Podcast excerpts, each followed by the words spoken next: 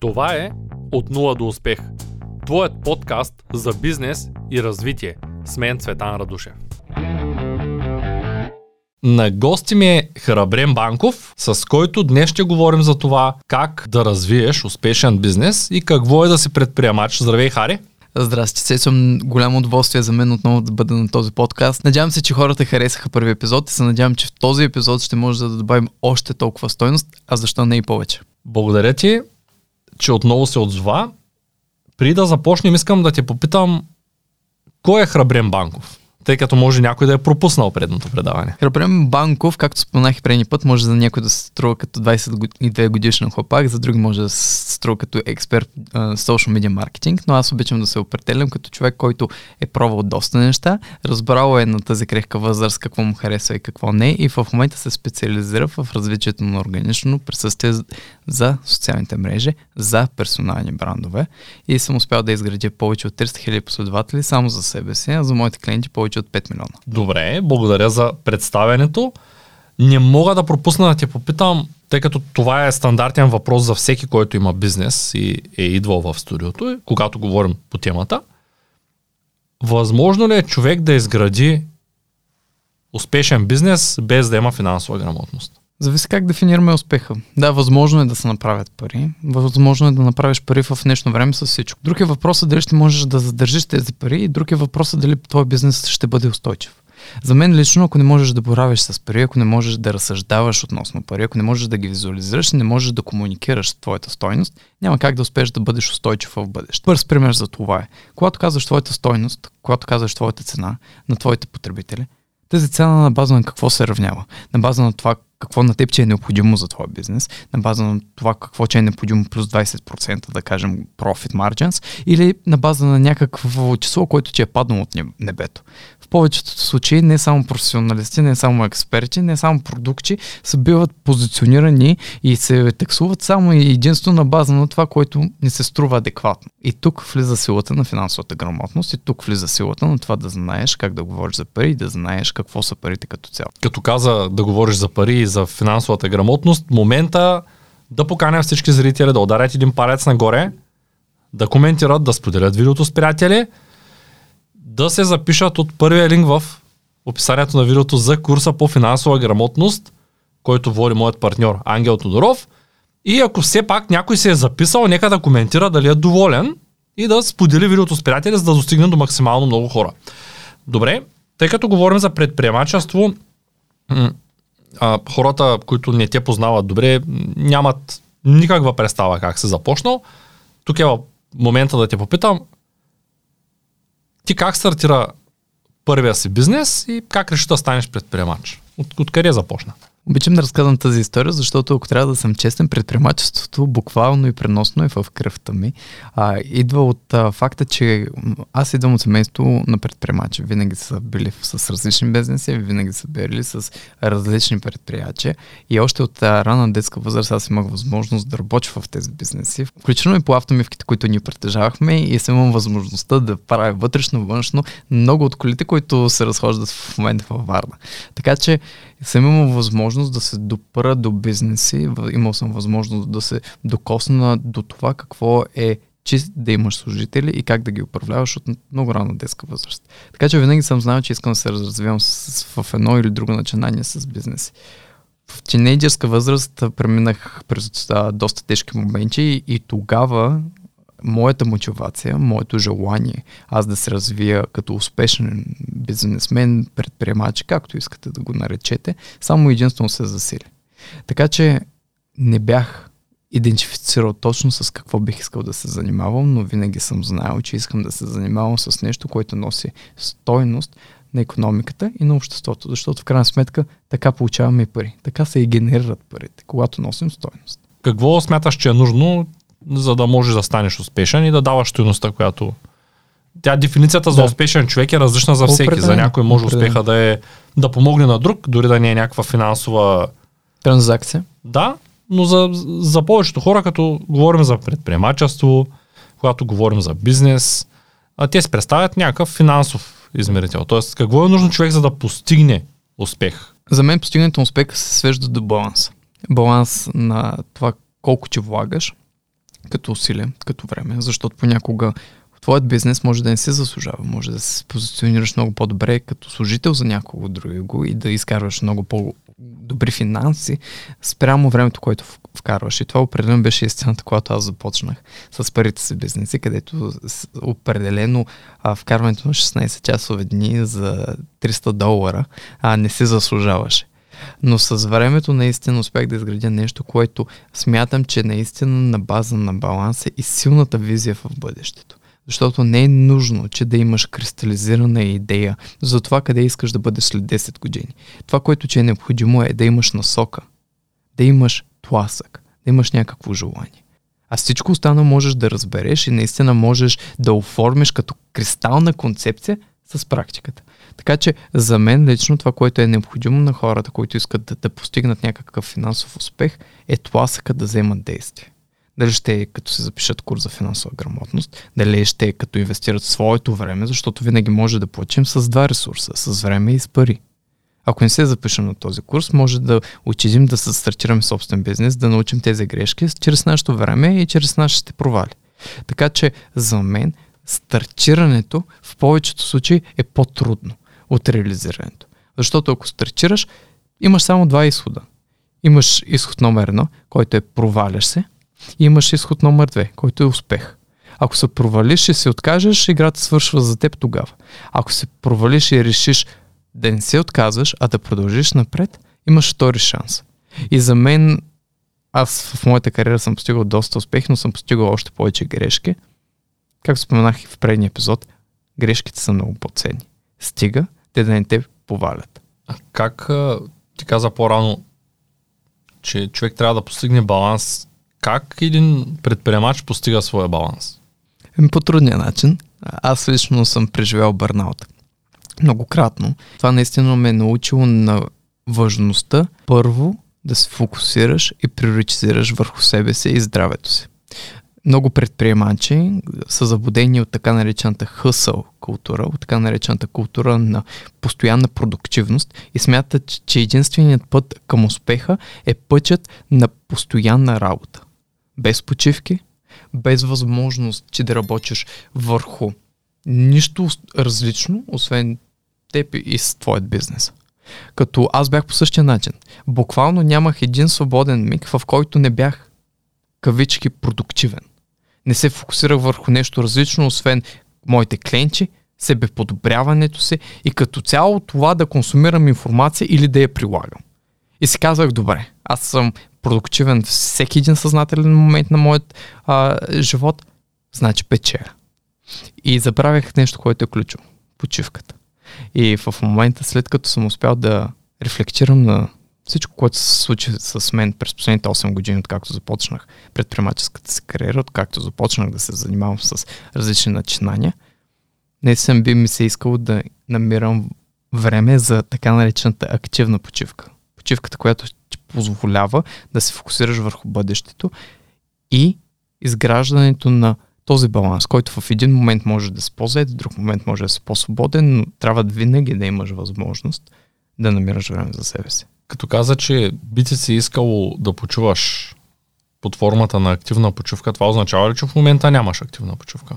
Определено в текущия момент а, направих а, фатална грешка и промотирах малко по-сериозно а, моите услуги чрез органичното си присъствие и поради тази причина в точно този момент наистина активната почивка ми липсва. Но точно това имам предвид и под гледна точка на баланс. Нямам предвид перфектен баланс на петдесет на петдесет, защото той е невъзможен, особено краткосрочно.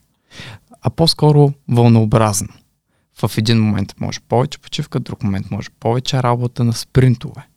Но никога не забравяйки, както че спомена предния епизод, че живота е маратон.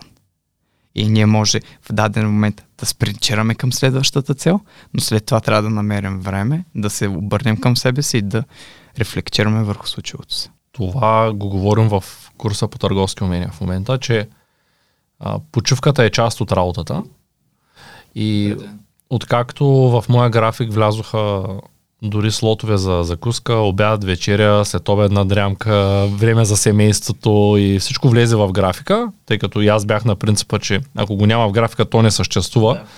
следователно редовно стоях недоспал, недохранен, без разходка, тъй като нямаше го в графика това нещо. Откакто съм на максимата, че почивката е част от работата, нещата са супер. И дори сега организираме едно обучение, което ще стартира в февруари месец за управление на хора, време и ресурси. Като то първото и най-важно условие е човек да управлява хора и да може да управлява собствения си график. Okay. И, и това е, виждам, че е много трудно при повечето. Така е, защото и аз смятам, че от известна степен отново се връщам на хъсъл културата, отново се връщам към културата, в която хората се опитват да бъдат продуктивни през цялото време. От известна степен това беше и грешка на западната култура, на инфлуенсър като Гари Вайнерчук, който аз уважавам изключително много, инвестирал съм в него и проекти, но смятам, че хъсъл културата точно там започва. От желанието ние да бъдем вечно продуктивни, вечно в свързани в социалните мрежи, вечно движейки се напред. А реалността е, че ние не може да се движим напред вечно. То не съществува, не може винаги нагоре. Трябва да има време за баланс. Та за мен наистина това е била една от фундаменталните промени, които направих в последното време. Бях изключително плашен от това, дали няма негативно рефлектирам бизнеса ми, дали няма загубя клиенти, но истината е, че не само успях да удвоя своите резултати, но успях и в моята глава да постигна един баланс, който ми позволява да съм устойчив, а не само успешен. Като говорим за, че не може човек да е вечно продуктивен, или по-скоро не би трябвало да опитва, тъй като рано yeah. или късно ще удари бърнаут. Знаем, че има доста литература по темата, куп пет часа, става е рано, има доста хора, които мотивират целия свят. Ето сега да кажем, целият екип в момента се взема студени душове, всички, които гледат курса по търговски умения, се вземат студени душове и всички са много мотивирани. Може, няма да се очудя, ако ачката не тръгне да изкачва Еверест по, по късеки, по боксерки, да, да, и без чорапи, но нали, това е така. От друга гледна точка, тук възниква един нов така въпрос за мен, а то е как протича твоя ден, нормален ден, тъй като аз наистина мога да се призная, че напоследък ставам в четири. Не е заради книгата Клуб пет часа, а е защото имам голяма мотивация да правя определени неща и ставам си в четири. Добре ми е. Аз преди а, минах през а, този начин на живота, ставах в а, пет часа всяко сутрин, отивах след това задължително на лек джогинг, след това се къпя, след това се изпълвам ритуалите, които бяха тогава бяха доста в а, това да поддържам дневника си, медитация и до шест и половина аз реално започвах работа. Това беше всеки ден в продължение може би на двадесет и четири до тридесет и шест месеца. При всички положения ми помогна. Дали това е нещо, което можех, макар че се смятам за дисциплиниран човек, да прилагам до края на живота си? Най-вероятно не.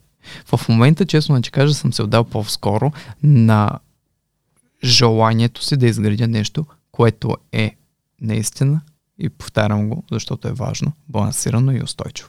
Заради това гледам да избягам строгите ритуали, мога да стана в шест, мога да стана в седем, при всички положения съм станал преди осем, но не си поставям ясно дефинирана граница.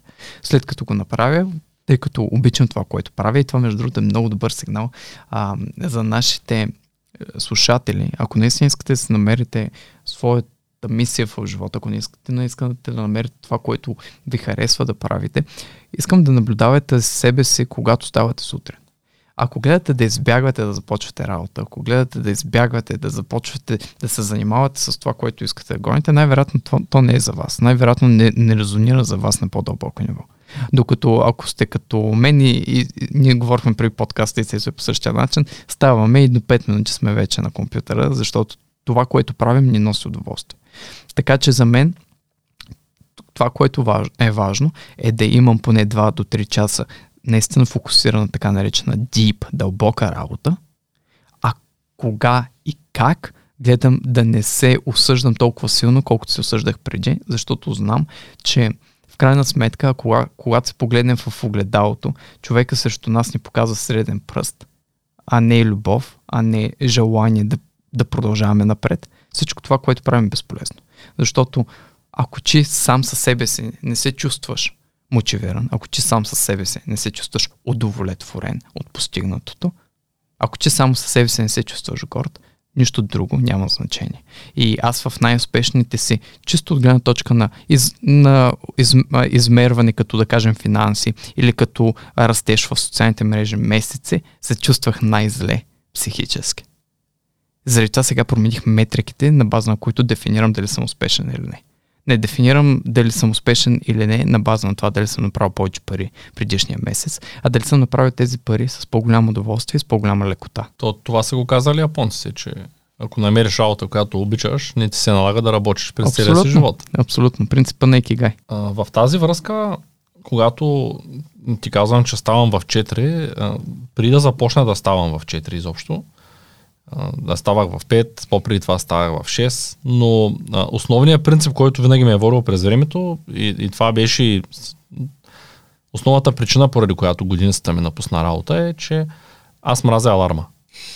Мразя аларма. Просто за мен, аз съм с- склонен съм през целия си живот да спа по пет часа, само и само да няма нещо, което да ме събуди за работа. То е доказано, и... между другото. Не са само че, но е доказано, че алармата предизвиква огромен стрес в а, нашата рутина, особено когато това е против нещо, което чуваш.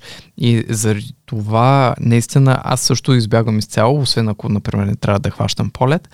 И това действам изключително позитивно на твоето психическо здраве. Защото в секундата, в която чуеш алармата, твой мозък вече асоциира с нещата, които трябва да направиш, с негативните неща, с това, че трябва да отидеш на работа, с това, че трябва да станеш от леглото, трябва да закараш децата а, на училище, с всичко негативно, което трябва да направиш. И после този звук, между другото, ако се направите експерименти, ако спуснете звука за алармата в момента, съм сигурен, че отново вътре в себе си, стомаха си, ще изпитате едно неудовлетворение. Така че алармата като цяло е навик, който е изключително разпространен в западния свят. И е нещо, което като го елиминирах за първи път, направи огромна разлика в начина, по който се чувствах. Добре, т.е. ти също нямаш аларма. Не, не, избягваме при всички положения. Аз не знам дори как се пуска на телефона. За щастие, а, но за жалост чувам алармата от съседната стая на малката, която трябва да става за училище. Аз съм станал вече, когато я чуя, така че не ми е чак такъв проблем.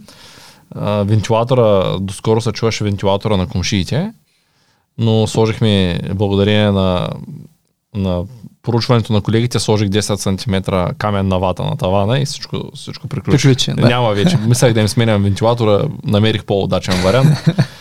Uh, добре, в тази връзка с uh, рутината е много важно човек да има и правилните навици. Определено. Uh, Може би повечето зрителите са чели седемте навика на високоефективните хора, може би са чели различни така трудове за, за навиците, а може би повечето знаят, че един навик се изгражда за три седмици, за месец, за два, всеки казва някакви различни числа там според проучването, което е водило, но какви са твоите навици, конкретно твоите? Навиците, които имам в момента, са много различни от навиците, които са ми помогнали да достигна точката в, в своят професионален живот.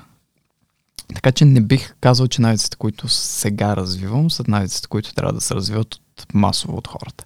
Това, което препоръчвам като навици, това, което препоръчвам в началото, особено на своята кариера, е хората да инвестират в някакъв тип структура, в някакъв тип яснота. Това може да стане чрез курс, това може да стане чрез много добре дефинирано проучване на това, което искаме да постигнем, на поставяне на цели. Говорихме предния епизод за смарт целите, поставяне на цели, идентифициране на къде се намираме в момента и след това така наречения принцип на ревърс инженеринг, така наречения принцип на задълбочена обработка, анализиране и след това поставяне на цели.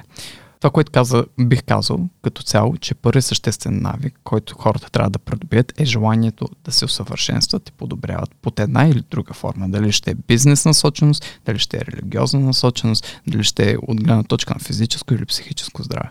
Така че навика, който от началото до края съм запазил в себе си, е желанието да се подобрявам, желанието да консумирам някакъв тип информация, който е релевантен за мен. В момента консумирам на MasterClass курсовете, там има най-различни курсове от много интересни интересни личности, които повечето от нас няма как да достигнат. Например, Си И О-то на Дисни. Така че наистина за мен консумацията на качествена информация под една или друга форма, дали е релевантна за бизнеса ми в текущия етап или не, и дали ще обогачи общата ми култура, е изключително важно.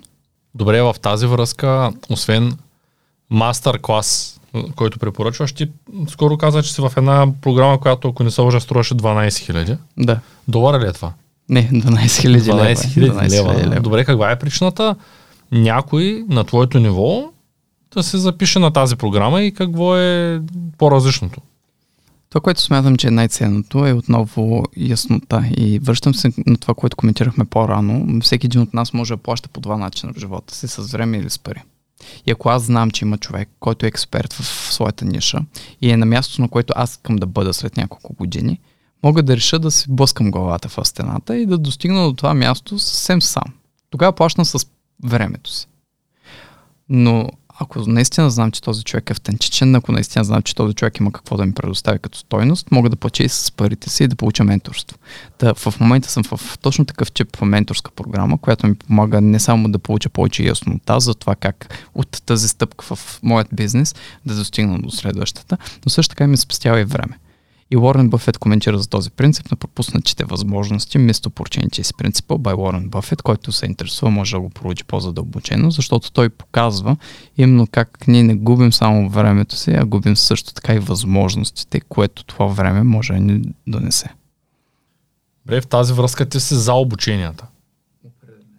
И конкретно за обученията, в които човек лично те насочва, лично ти помага, в който вярваш, че има достатъчно информация. О, определено. За... Курсове има бол. Курсове има много. Той е като при книгите. Много О, може пред... да четеш. Определено. Но... И то в повечето случаи той е бизнес. И двамата сме били в тази сфера и двамата знаем, че повечето курсове дори не се приключват. И тогава трябва да се зададем въпроса, има ли смисъл? Ако някой ще купи този курс и някой ще купи този курс само за да се чувства окей с това, че е направил стъпка в правилната посока, но няма истински резултати, то не е устойчиво, а заради това и не предоставяме курсове. Така че за мен образованието е изключително важно. За мен това, когато предоставяш образование, също така да предоставяш под една или друга форма някаква в подкрепа, също е много важно. Някакво менторство, някакво лично, някакво лично отношение. Ще ти върна отново на навиците. Какви други навици можеш да споделиш? Освен ученето, нещо друго, което смятам, че е универсално за нашата аудитория, е да поддържаме и физическото си здраве. Наистина това е нещо, което за предприемачи, които винаги бягат отпред, напред-назад, нямат време, нямат време да приложат а, знанията, които получават, а камо ли а, да тренират, е нещо, което често се неглижира, но нашето физическо здраве също така може директно да корелира и с нашите резултати. И когато аз на двадесет и две години отидах на ендокринолог заради лошите си кръвни изследвания преди няколко месеца, ендокринолог ми каза, че като човек, който не пие, не пуши, тези резултати не трябва да бъдат на мен, а трябва да бъдат на четиридесет годишен а, диабетик, реших да взема нещата в свои ръце.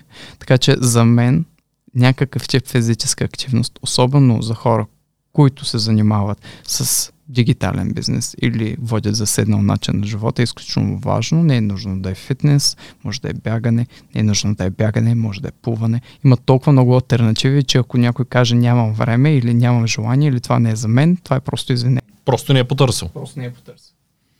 Добре, ми, а любов или бизнес?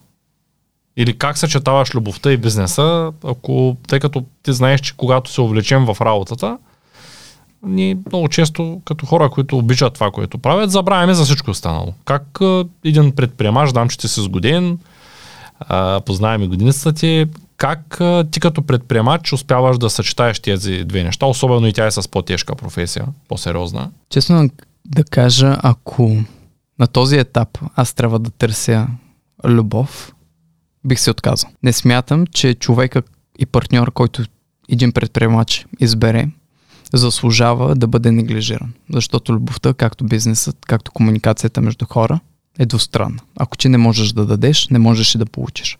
Затова, ако аз наистина съм в, в режим, в който приоритизирам бизнеса си краткосрочно, за да мога да постигна дадени цели, бих приоритизирал бизнеса. Но, както говорихме по-рано за устойчивост, както говорихме по-рано за това как трябва да водим балансиран начин на живота, идва един момент, в който бизнеса не е достатъчен.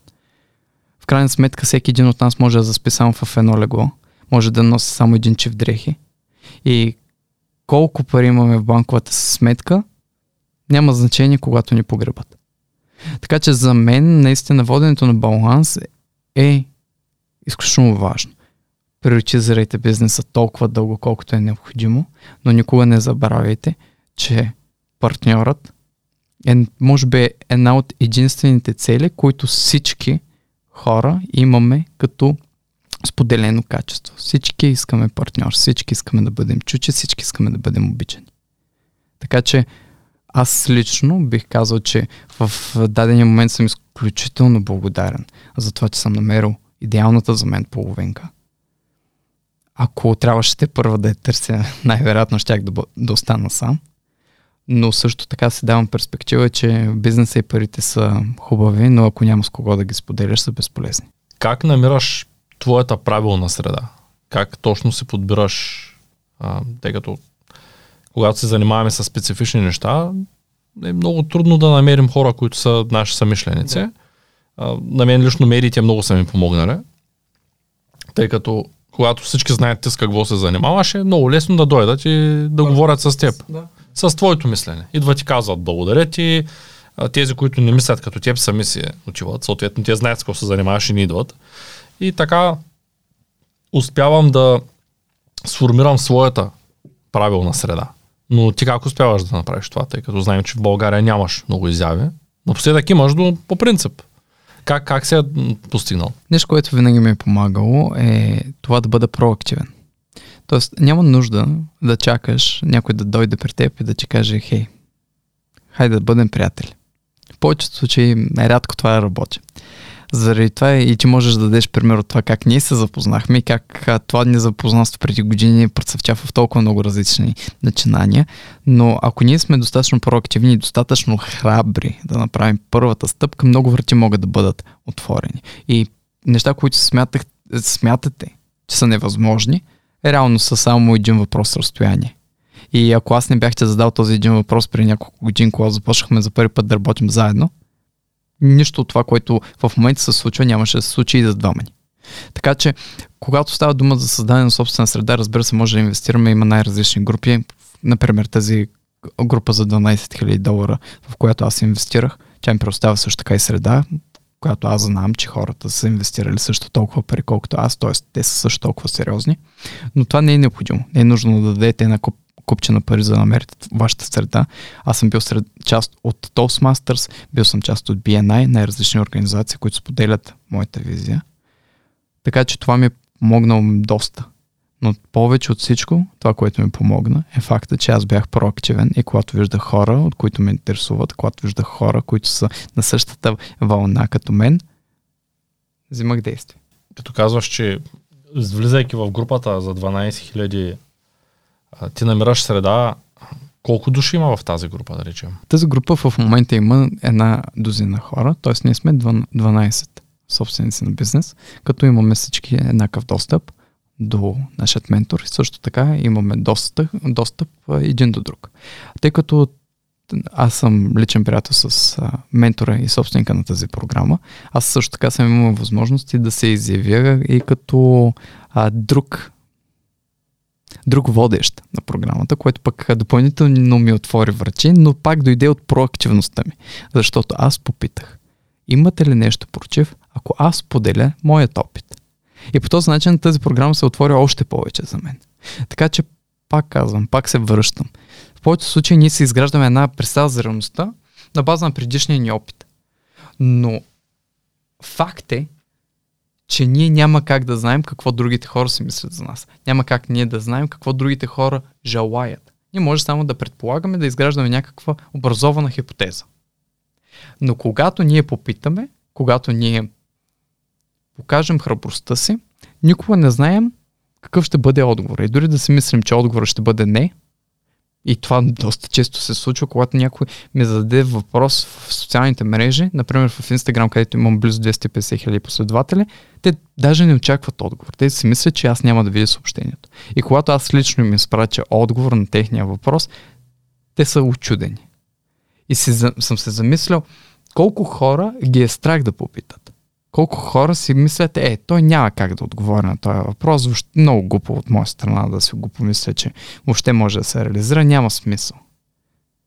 Та, отново, проактивност, желание да задаваме въпроси, защото в крайна сметка единственият глупа въпрос е незададен. Говорим за бизнес, говорим за как човек трябва да е проактивен, как трябва да е по фокусиран, да има правилни навици. Как ти лично си планираш бизнеса? Тъй като ти си доста сериозен като, като човек, който прави стратегии. Ти помагаш на много бизнеси, включително и на моя. И винаги си помагал. А, как ти планираш един бизнес? Когато дойде един човек, който е много хаотичен, така приличаш на мен, и иска, и, иска да реализира хиляда идеи, как а, успяваш да... ги вкарам в прави път. Да, защото това много пъти съм побутвал и си ми казвал, това няма да стане, това не е добра идея, може би това е по-добрия вариант.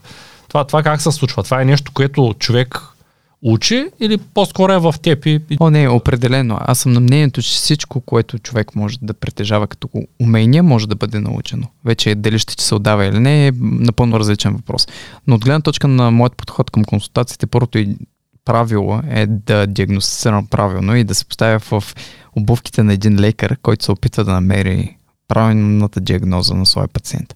Защото ти можеш да дойдеш при мен, можеш да ми кажеш, че имаш проблем, да кажем, с набирането на повече продажби и това, че е единственият основен проблем.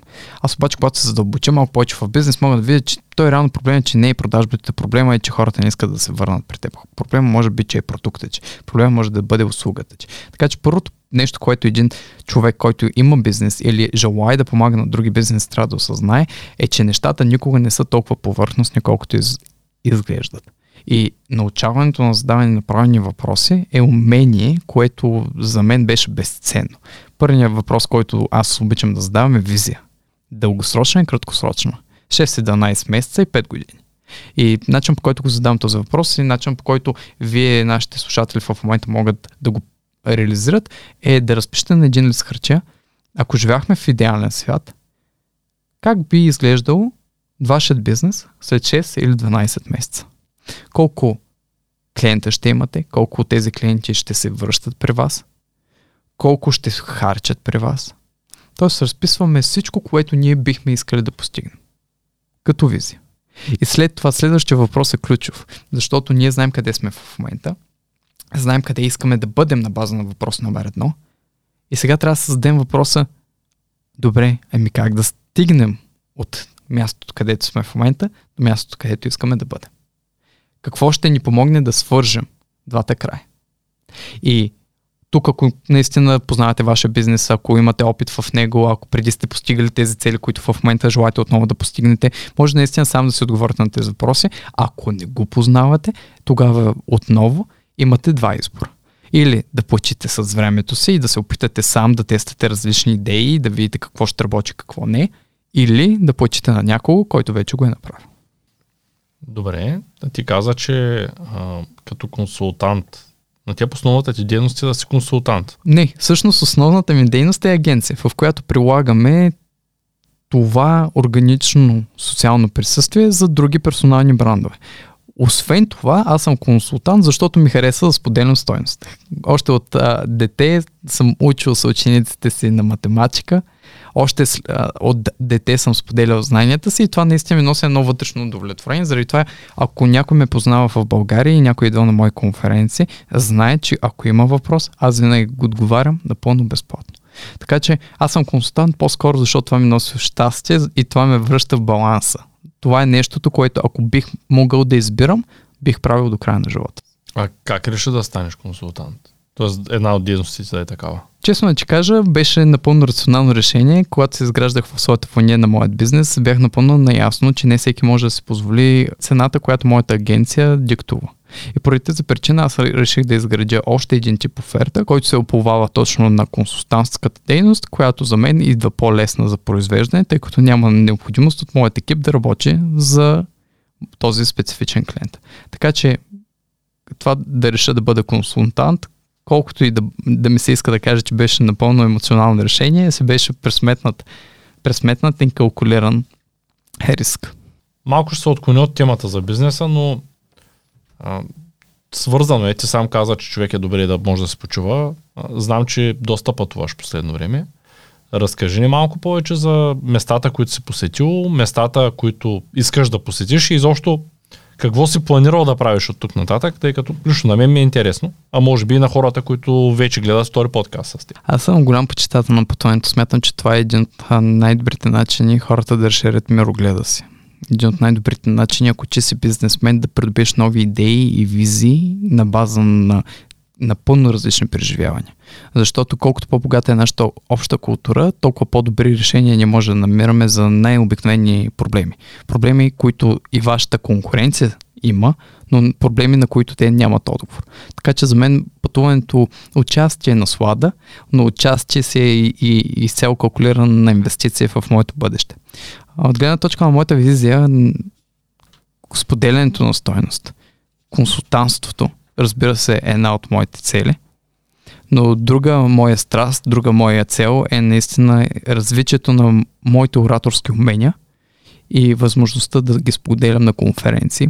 Имал съм възможност да бъда поканен като лектор на някои от най-големите конференции за Instagram, за social media маркетинг като цяло в света. Имал съм възможност да бъда на някои от най-големите в Балканския полуостров, но бих искал да разширя своят опит и наистина да бъда един от лекторите, които могат да споделят истинска стойност на истинско големи сцени с адекватна аудитория. А къде планираш да живееш в бъдеще? Има ли някакво място, което си харесал и... и защо си харесал него? Честно казвам, къде точно се намирам за хора, които практикуват нашия дигитален бизнес, няма голямо значение. Аз дали съм в Варна, дали съм в Шумен, дали съм в София или извън България, няма абсолютно никакво значение за мен. Не бих казал, че имам някакви строго определени предпочитания, но по една или друга причина живота се стича по начин, по който поради желанията на моят партньор да се реализира в медицинската сфера, поради възможностите, които тя има, тъй като тя е полуфинландка, полубългарка, не се предоставя възможност, а ние да се насочим нашето бъдеще в държава като Финландия. Тоест ти ще станеш след време финландец? Не, аз винаги ще се бъда българче, но ще имам част от мен, която чисто документално ще пише, че е от Финландия. Кога се очаква да отидеш там? Очаква се за няколко години. Няколко години и може би ще станеш част от... Тоест ще живееш в Финландия. Да, като цяло държавите са много интересни, тъй като те са една структура, една общност, в която ние трябва да се чувстваме като част от тях. Това е било цялостната концепция на това да има империи, например, които обединяват различни народи. Защото по този начин, когато че се чувстваш част от едно нещо, което е по-голямо от теб, че си склонен да правиш така наречените contributions, ти си склонен да даваш нещо от себе си.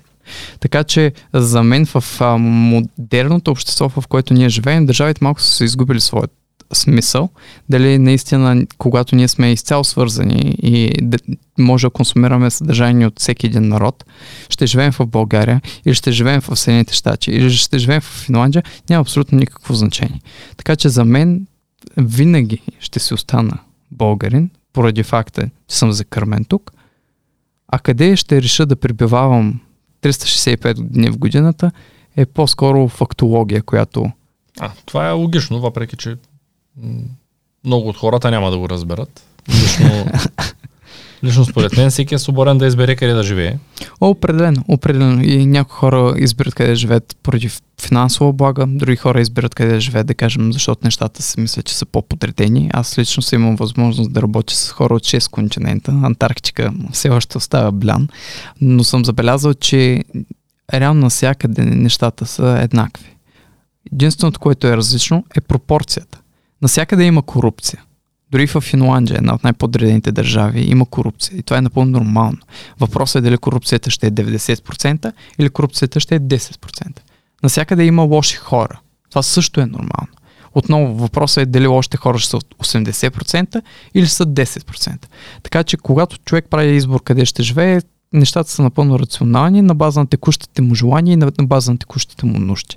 Добре ми, аз не мога да, тъй като говорим за бизнес, а, не мога да пропусна да те попитам а, какви съвети можеш да дадеш на хората, които искат те първа да стартират бизнес, откъде да започнат и как да го планират правилно, тъй като а, да, ти насочваш хората, но много, много хора казват, а, поне когато говорят с мен, на теб ти е лесно, ти вече си имаш канали, имаш си академия, имаш си обучения, имаш си клиенти, имаш си магазини, имаш всичко имаш. Да, обаче това някога не е било така. И когато те започват, обикновено нямат, може би някои имат ентусиазъм и мотивация, но нямат посока. Какво ще кажеш на тези, които нямат посока? Как, как да планират своя бизнес и, и кога какво им се налага да правят. Тоест, би ли препоръчал някаква литература, да, някакви канали в YouTube, нещо, което могат да, да използват? Да, литературата, каналите в YouTube, всякакъв тип ресурс, те са строго релевантни на, на целта ни. Предполагам, че нашата аудитория, някой от тях може да, съ, да иска да се занимава с маркетинг в социалните мрежи, други може да иска да се занимават с e-commerce, трети може да иска да се занимават с най-различен тип бизнес, включително и по-традиционни, като бизнесите, които моето семейство имаше като малък. Така че специфична литература не бих могъл да препоръчам, но това, което бих могъл да препоръчам, което е най-хитро и най-релевантно, независимо от нишата, е да погледнеш бизнеси, които вече са постигнали целите, които ти искаш да, да постигнеш.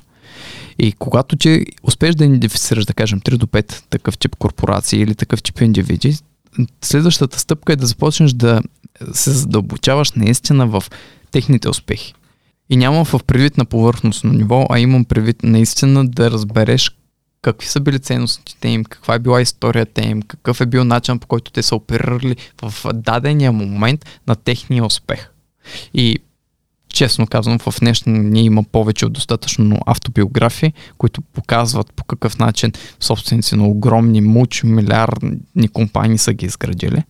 За мен едни от най-влиятелните индивиди, моите герои са Стив Джобс, Уорън Бъфет и Илон Маск. Така че първото нещо, което аз бих направил, ако те първо започвах бизнеса си, ще ще да бъде да идентифицирам други хора, други бизнеси, които вече са реализирани, да видя дали има литература като автобиография. Ако няма, да се опитам да, да гледам интервюта, да чета на тематиката и наистина да успея да изградя един модел в моята глава, който да ми позволява да мисля като моите герои. И когато изпадна в ситуация, в която аз не знам точно по кой път да процедирам, когато не знам точно какво бих могъл да направя, да се задам въпроса как би реагирал Уорън Бъфет или как би реагирал Стив Джобс или как би е решил този проблем Илон Маск. Та за мен наистина най-важното нещо, което направих в началото на своята кариера, е да чета автобиографии на хора, които са постигнали нещата, които аз желая да постигна, да се потопя в техните знания, да се потопя в техния начин на мислене и на база на това наистина да се изгради един модел за живота. В тази връзка, тъй като ти си инфлуенсър, учиш хората на това как да изграждат своето присъствие в социалните мрежи. Можеш ли да ми споделиш а, инфлуенсинга за всеки ли е и как човек става инфлуенсър? Тъй като а, този въпрос мога да го задам и на себе си, но тъй като ти си ме на гост, на мен ми е интересно ти как реши да станеш инфлуенсър. Инфлуенсър е една дума, която особено в България е заредена с много различни конотации, тя е заредена с много различни значения.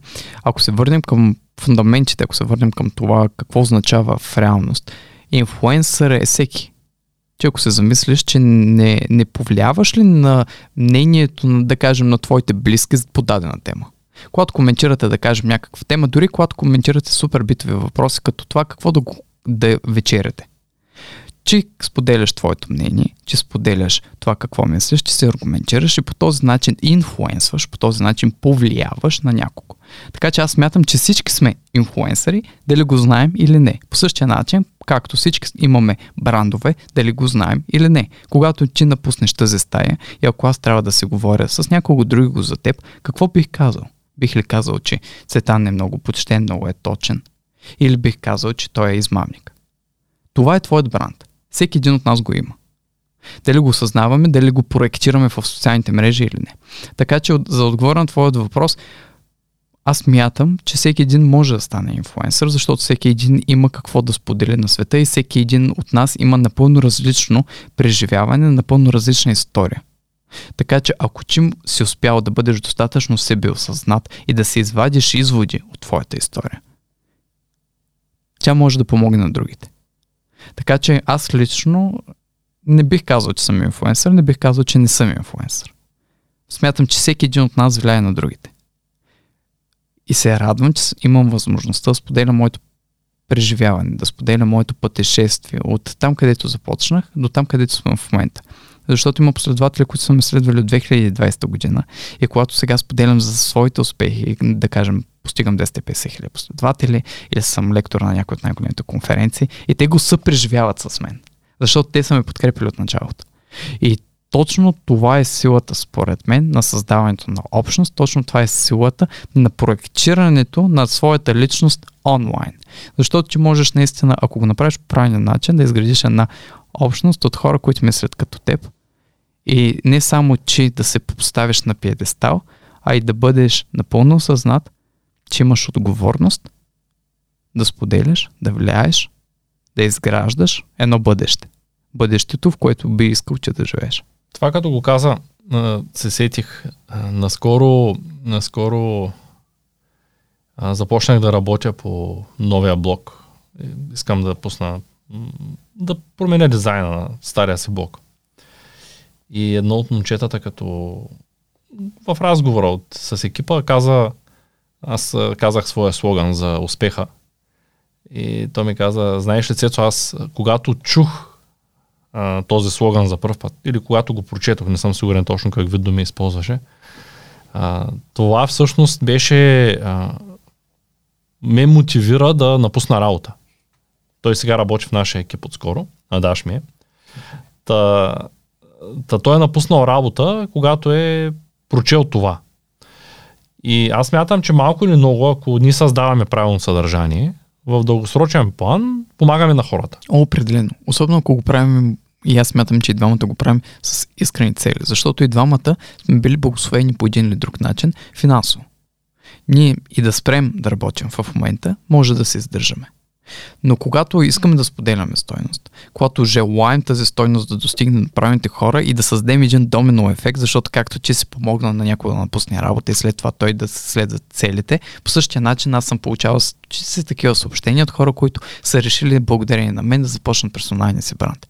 И по този начин наистина ние може да усечем какво е удоволствието да бъдеш така наречения инфлуенсър. И затова наистина много резонира твоята история, защото смятам, че това е едно от най-хубавите неща. На това да имаш аудитория, на това да създаваш съдържание, на това да го създаваш това съдържание по правилния начин с правилните цели. А защо е важно за един човек да има добре развит персонален бранд? Аз както казах по-рано, всеки има персонален бранд, някои хора просто го менеджират, други не. Някои хора просто се грижат за това как изглежда, защото знаят, че на база на външния вид ще ги осъдят. Някои хора изграждат, да кажем, начинът, по който говорят, изграждат думите, които използват, изграждат това, което казват, защото искат да ги възприемат по един или друг начин. И всички го правят, съзнателно или не. Важността, че да контролираш начинът, по който те възприемат, е важна, ако имаш бизнес цели. Защото ако ти искаш да резонираш с една аудитория, ако че искаш да резонираш, да кажем, с всички, които се интересуват от предприемачество, всички, които са по-еродирани, всички, които желаят да постигнат X, Y, Z в живота, искат да постигнат тези определени цели, че също така трябва да се погрижиш, че те ще изберат теб, че те ще си кажат, да, това е човек, с който аз бих могъл да водя един разговор на обяд и би им било приятно. Така че това да имаш персонален бранд, това да го менеджираш осъзнато, наистина се стига до това, до какъв тип хора искаш да привличаш към себе си. Не мога да не те попитам какви съвети ще дадеш от гледна точка на практичните стъпки, които хората трябва да спазят в началото, за да изградят своя личен бранд. Първото нещо, което бих направил, е една вътрешна интроспекция в това, кои сме ние. Наистина, за да може да разберем как да комуникираме с другите, първо трябва да разберем как да комуникираме с себе си. Да достигнем до заключение, добре, ако ние трябва да започнем в момента да се описваме, по какъв начин бихме се описали? Та, след като направя тази вътрешна ретроспекция, да кажем, изброя пет до десет качества на това кой съм аз, бих ги дал на най-близките ми хора и бих казал, това ли е начин, по който вие ме виждате? За да започна вече да изграждам и начина, по който други хора ме възприемат. След като направим вътрешна ретроспекция, трябва да направим една, едно вътре, външно проучване. Да видим какви други персонални брандове в нашата ниша има. Какви хора вече са се реализирали, с какви стойности и с каква аудитория. Ако примерно забележим, че по-голяма част от хората, които са вече в нашия пазар, са, да кажем, по-лежерни, не са толкова професионално насочени, то това ясно дефинира една дупка, която ние може да запълним за пазара. Защото когато става дума за персонални брандове, може да има, и аз съм сигурен, че ще се увиждал, хора, които те обичат много, резонират с твоята история, резонират с това кой си, че, но в същото време има и хора, които мислят напълно обратното.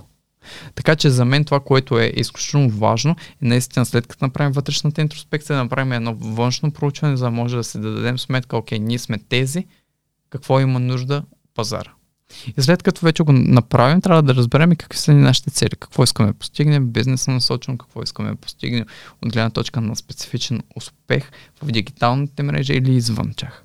Дали искаме да развием бизнес, дали искаме просто безплатна стойност като хобби, как, каква, какви са нашите намерения. След като знаем нашите намерения, вече става на, на въпрос и да започнем да работим към тях. Аз лично може би съм пристрастен, но би, винаги бих избрал социалните мрежи като първият източник на разширяване на нашия персонален бранд. Има най-различни социални мрежи, които са адекватни за най-различни бизнеси. Ако решим да започнем по моят път, аз бих избрал дори и в две хиляди двадесет и втора към две хиляди двадесет и трета година Instagram като една от най-добрите платформи за започване. Оттам нататък, къде ще ни отвее вятъра, дали ще бъде в TikTok, дали ще бъде в Facebook, дали ще бъде в LinkedIn, дали ще бъде в YouTube, зависи изцяло единствено от нас. Но това са чисто практически първите стъпки, които бих предприел, за да мога да реализирам бранда си, ако започвах от нула. България или чужбина? Къде е по-добре човек да, да стартира според теб? Предния път ти зададах подобен въпрос, но във връзка с това, което говориш за, за Инстаграм. Тук наистина бих си дал един честен отговор, като човек, който в момента гледа или ни слуша, на това как, какви са нашите цели, каква е нашата визия. Истината е, че в България всеки един от нас може да бъде преуспешен.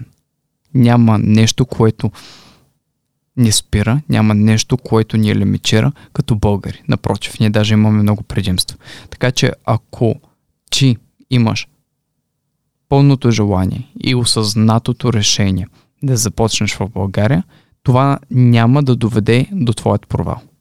Но в същото време трябва да съм напълно откровен. Факт е, че започнах в чужбина, факт е, че изградих своето присъствие на английски език, а не на български, отвори толкова много възможности за мен, които преди не вярвах, че са възможни. Но в същото време съм напълно осъзнат и съм имал възможността да говоря с някои от най-успешните персонални брандове в България и знам какво е възможно. Така че извинение няма, дали в България, дали в чужбина. Това, което бих казал, ако имаш капацитета да говориш на английски, нищо не те спира да създаваш съдържание на английски. Това няма да лимитира хората, които се интересуват от България, също да те последват. Има много последователи, които не разбират английски и са от България и превеждат моите книги, и превеждат моето съдържание, и го консумират, и коментират, и се ангажират, и са благодарни за това. Така че смятам, че е отново на база на индивида, смятам, че отново е на база на това какво искате да постигнете, но дали в България, дали в чужбина, успех ще има. Даже и Рима има. А, в тази връзка, кои са често срещаните проблеми а, при хората, които стартират в Инстаграм?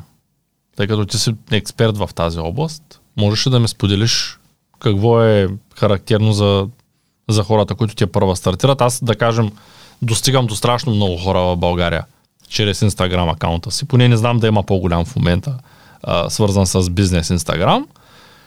Говоря за на български язик. Но виждам, че не ми се трупат последователи. Имаме едва шест хиляди последователя, което на фона на няколко милиона импресии на месец звучи малко. От гледна точка на твоя специфичен Инстаграм, знаем, че голяма част от гледанията, които ти трупаш в Инстаграм, идват от Фейсбук. Гледали сме, че заедно анализите, но повечето проблеми, които хората срещат, когато стане дума за Инстаграм или като цяло за социалните мрежи, е, че не знаят какво съдържание да споделят. И тук вече може да се подобим в, потопим в една изцяло, изцяло друга тема, която става а, за въпрос за това какъв тип съдържание наистина ще бъде полезно. И след като идентифицираме какво ще означава полезно като цяло, защото за различните аудитории това означава много различни неща, най-добрият начин е да си направим проучването и да видим какво в момента е популярно в самата платформа и на база на него да си изградим дефиницията за това какво е полезно и какво хората обичат да консумират. Но след като имаме една ясна дефиниция за това дали е полезно, ние трябва също така да поработим върху нашия менталитет. Защото много хора се страхуват от това да споделят своята информация напълно безрезервно. Те се казват, добре, сега ако споделя, най-доб... най-добрите са вече, абе никой няма да иска да, да си купи курса ми, или никой няма да иска да работи с мен, що да работи с мен, аз така или иначе вече съм дал толкова много безплатна стойност, а реалността е обратна. Да, със сигурност ще има хора, които няма да искат да инвестират в вас, но то така или иначе този човек, той би предпочел да инвестира времето си, а не парите си. Или ако иска да инвестира пари, най-вероятно не би искал да инвестира много пари. Което означава, че, че ако искаш да изградиш един устойчив бизнес на база на само такъв тип аудитория, то така или иначе нещата няма да се получат, ако не продаваш огромни количества. Ако ти искаш да продаваш на хора, които са готови да инвестират малко по-солидни суми пари, така или иначе те няма да се захванат да правят нещо без някой да им помага. Защото знаят, че тяхното време е по-ценно от парите, които биха дали. Така че за мен една от най-големите грешки, когато става дума за която и да е социална мрежа, е липсата на правилно проучване, когато става дума за съдържанието. Хората не знаят какво да публикуват и те не знаят какво да публикуват, защото в крайна сметка всеки един от нас има различна концепция за това какво е стойностно и какво е не. Най-вероятно, ако някой, който въобще не се интересува от бизнес, въобще не се интересува от маркетинг, чуе този подкаст, не ми, не ми му бил интересен. Но ако някой, който силно заинтересован в нашата тематика и силно заинтересован в това как да развие, да кажем, персонален бранд в момента, го чуе, последва съветите, най-вероятно ще му е интересно. Така че ние трябва да се погрижим, че знаем какво означава стойностно съдържание за нашата аудитория, как го правим отново чрез проучване на това какво е популярно в момента и вече на база на това просто да практикуваме, просто да тестваме, да анализираме и на база на анализите да имплементираме нещо ново. Нещо, в което Цецо е много добър, защото той винаги слуша, гледа, иска обратна връзка и смятам, че това е една от най-ценните качества, които един предприемач може да има. Благодаря ти за изчерпателния отговор. А, тъй като аз мога да ти задам хиляда и един въпроса, свързани с Instagram, но а, мисля, че ти се споделил достатъчно вече в а, твоя профил, така че ще насоча зрителите да посетят профила а, Маркетинг Хари в Инстаграм, за да видят сами съдържанието. Имаш безплатни материали достатъчно, имаш безплатна книга, което е достатъчно, за да могат да стартират своето преживяване в Инстаграм. Благодаря ти, че отново ми беше на гости. Надявам се пак да дойдеш в бъдеще. Удоволствието, удоволствие наистина е мое. Надявам се, че беше полезно за нашата аудитория. Ако има някакви въпроси, както споделих предния път, винаги съм на среща. Не забравяйте да гледате и предното видео с Храбрен Банков. Благодаря. Благодаря.